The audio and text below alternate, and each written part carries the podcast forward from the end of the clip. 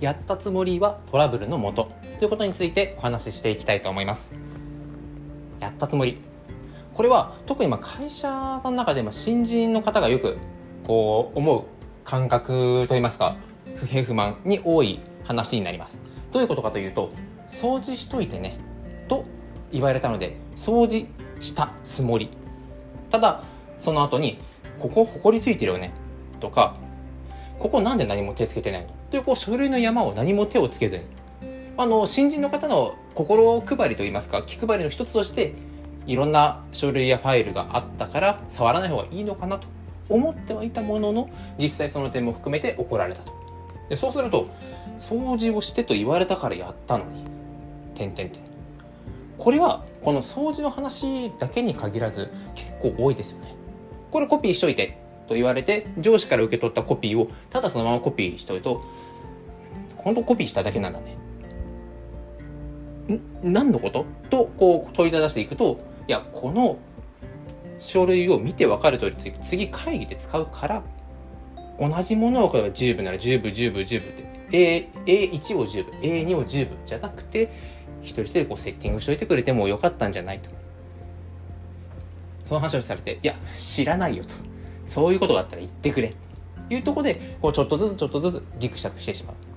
これは社内であればまだうわなんかあの人嫌だなって終わる話なんですが対お客様ですとお客様がうーんこういう心配りとかちょっとプラスアルファないんだと感じられると特に営業。大きなクライアントになればなるほどそういった目に見えない部分の心配り気配りっていうのが大事になってきてしまうので大きな大きな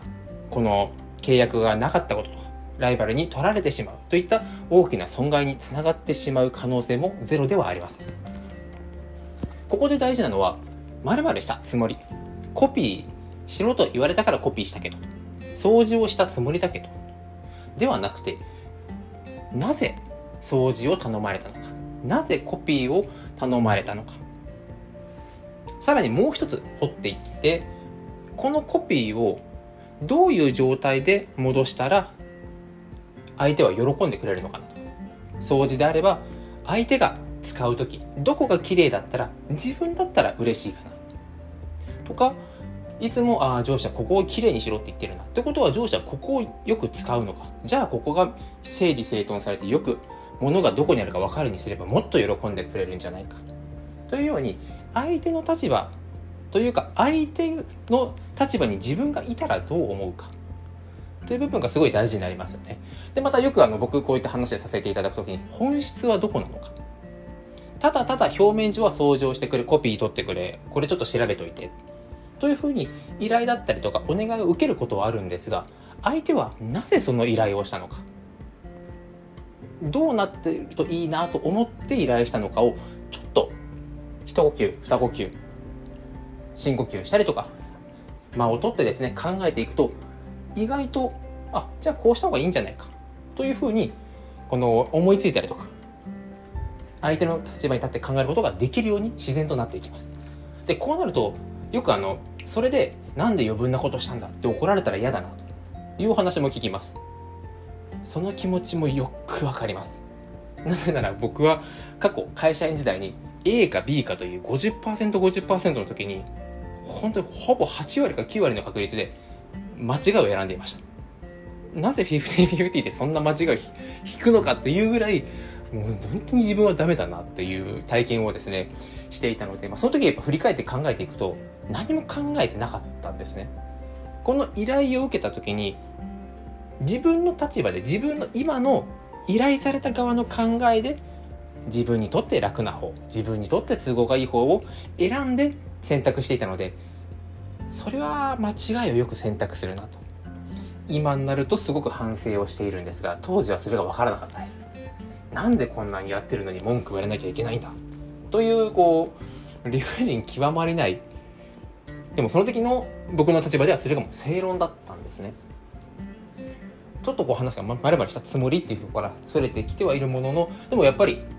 依頼をされたりとかこれはもう本当ビジネスでしたり人間関係日常の生活全てに通ずると思います。まるまるしたつもり。ではなくてなぜあなたに依頼だったりとかお願いとか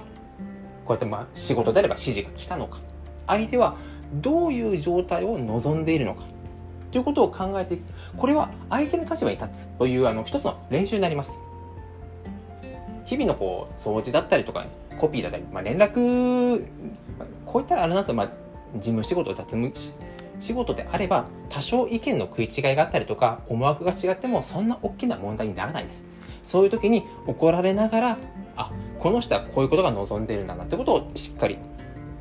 データを蓄積したり考えを理解することによって本当にじゃあ大事な仕事を任された時にはああなたにこの仕事任せて本当に良かった。というように大きな大きな信頼関係構築につながっていきますので是非自分の都合での〇〇したつもりではなくて相手が何を望んでどんな状態を希望されているのかという相手のですねこの依頼の指示の本質についても考えていくと少し会社の中のですね人間関係がスムーズになってお仕事がしやすく報告連絡相談おひたしがしやすい職場環境になっていくと思いますので是非今日からですね活用してみてください。それでは今回もご清聴いただきありがとうございました。